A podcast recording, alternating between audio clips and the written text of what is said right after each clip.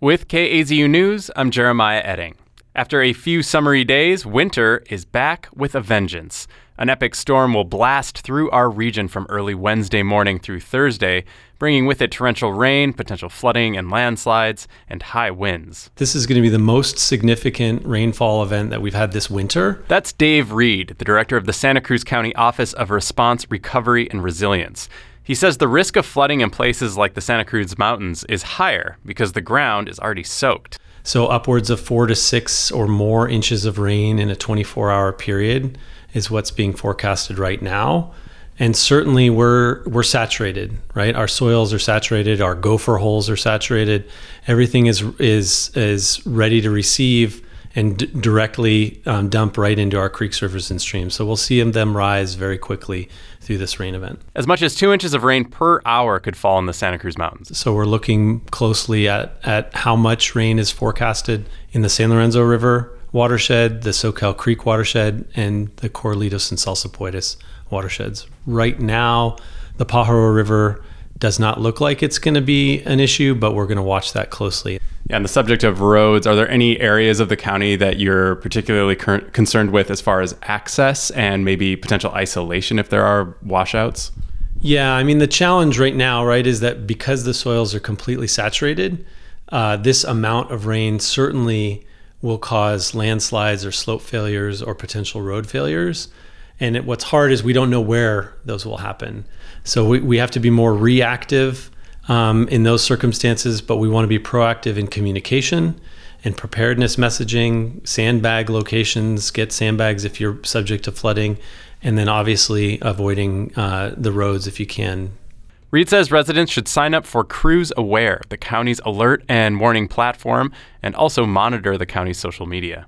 We want people to take this one seriously. Um, certainly, the commute hours on Wednesday evening are going to be most impactful, and that's why we recommend folks maybe trying to work from home and um, just stay connected in terms of communication so we can let you know if things start to get uh, dangerous. The storm has authorities along the Pajaro River watershed on high alert.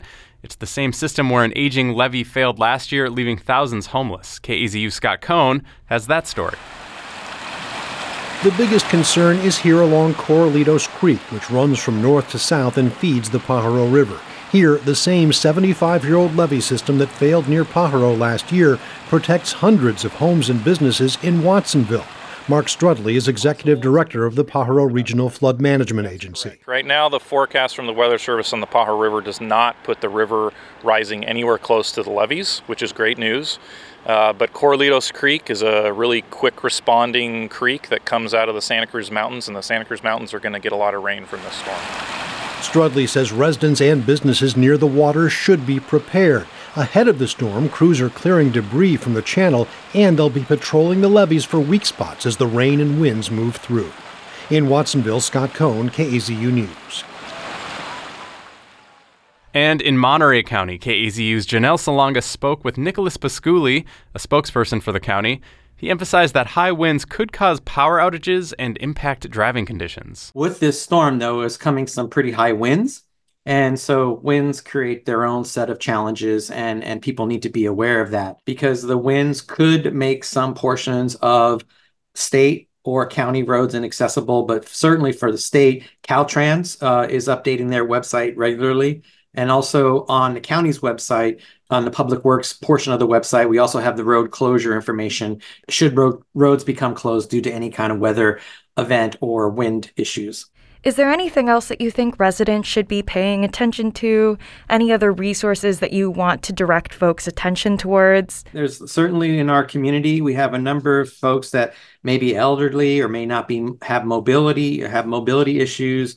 You know, check in on your neighbors. I mean, it's it's one of the great things about the county. We're not that big. We're it's impersonal. We kind of know who our neighbors are, and so check in, see how they're doing. If they need help, um, if they need a you know have medications on hand in the event of power outage or any type of other thing that could prevent people from getting to and from stores. Um, so preparation is key.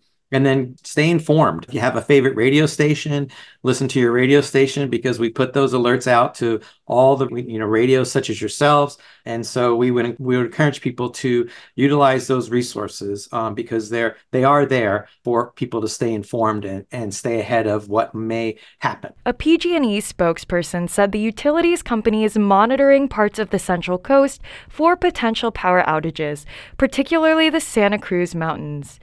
We will have links to all of the resources you heard in this story and more on our website at kazu.org slash winter storms. Janelle Salonga, KAZU News.